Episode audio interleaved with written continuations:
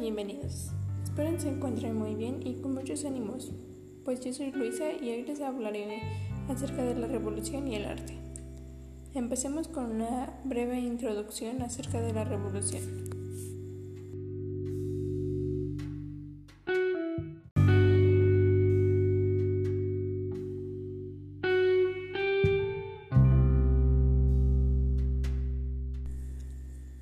Revolución Mexicana de 1910 involucró una guerra civil, la cual marcó y marchó en México con un saldo de más de un millón de muertos en poco más de ocho años.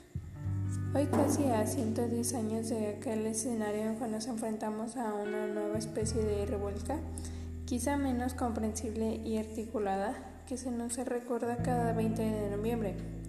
No cabe duda vivimos en una revolución y está plagada de muertos, madres y padres de víctimas, feminicidios, abusos y violaciones, de los derechos de los migrantes y el lenguaje, y los crímenes de odio y división.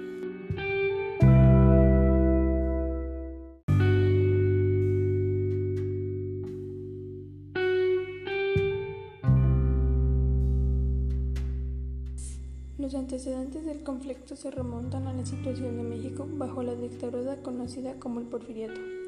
Porfirio Díaz ejerció el poder del país de manera dictatorial, desde 1876 hasta 1911. Durante estos 35 años, México experimentó un notable crecimiento económico y tuvo estabilidad política, pero estos logros se realizaron con altos costos económicos y sociales que pagaron los estratos menos favorables de la sociedad y la oposición política al régimen de Díaz.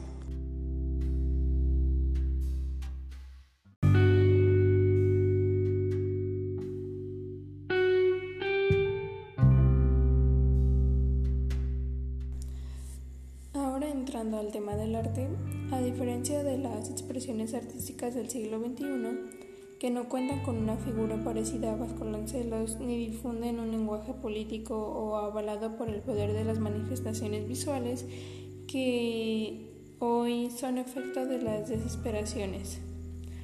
Parece surreal que la mayor parte de todas las propuestas artísticas y conceptuales serias tengan que ver con el tema de las desapariciones, los feminicidios, los asesinatos de reporteros o de personas, entre otros temas.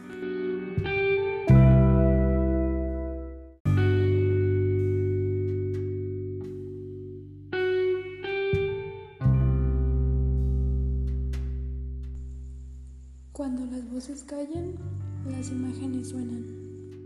Entre las manifestaciones destacadas han sido, como en la literatura, los de abajo de Mariano Azuelo, El águila y la serpiente de Martín Guzmán, en pinturas El paisaje de zapatalista de Diego Rivera, El porfiriato de la revolución de David Alfaro y en música los temas como La Adelita y la toma de Zacatecas.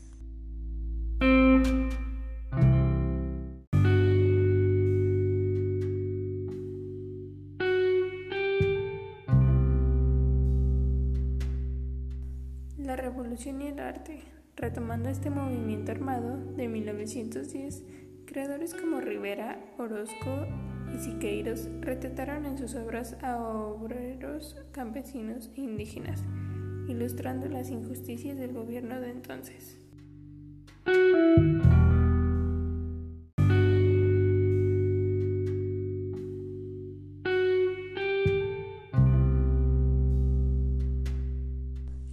Durante la Revolución Mexicana, muchos artistas decidieron expresarse para defender el orden social y los derechos del hombre. Cada artista tuvo su propia interpretación política o filosofía de la revolución y lo que esto significaba para los mexicanos. Durante y después de la revolución se elaboraron obras que representan la lucha revolucionaria, sus logros y los protagonistas de la batalla, aunque cada pintor tuvo su propia opinión según la expresión que vivió durante la época y de acuerdo a la posición política y social que pertenecían. Hasta el momento se venía trabajando un arte que nada tenía que ver con nuestro continente. El movimiento de renovación de pintura latinoamericana comenzó en México con el muralismo. Los artistas empezaron a incluir en sus obras el mexicanismo, la afirmación nacional mexicana. integrando objetos del arte popular y de la cultura precolombina.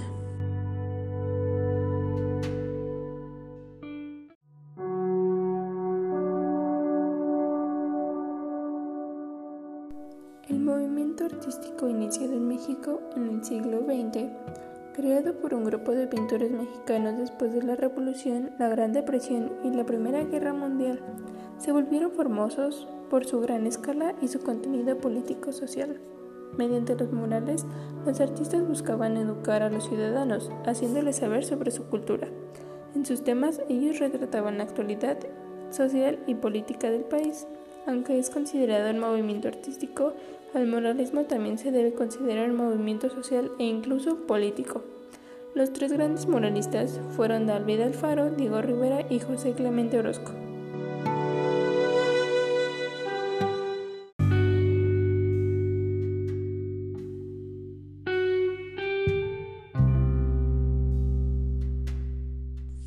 Los artistas mencionados han determinado una parte muy importante de la historia del arte latinoamericano. Cada uno a su modo ha creado una pintura llena de vida, con un trasfondo social e histórico con una historia. La intención de sacar el arte a las calles es común, para que así el pueblo participara. Su fin era alcanzar una igualdad social en la época. México creó una revolución en el campo del arte, marcando el comienzo de un nuevo estilo y pensamiento centrado en la esencia latinoamericana. En la actualidad, sigue siendo un país, como se decía, sigue gritando a través del arte.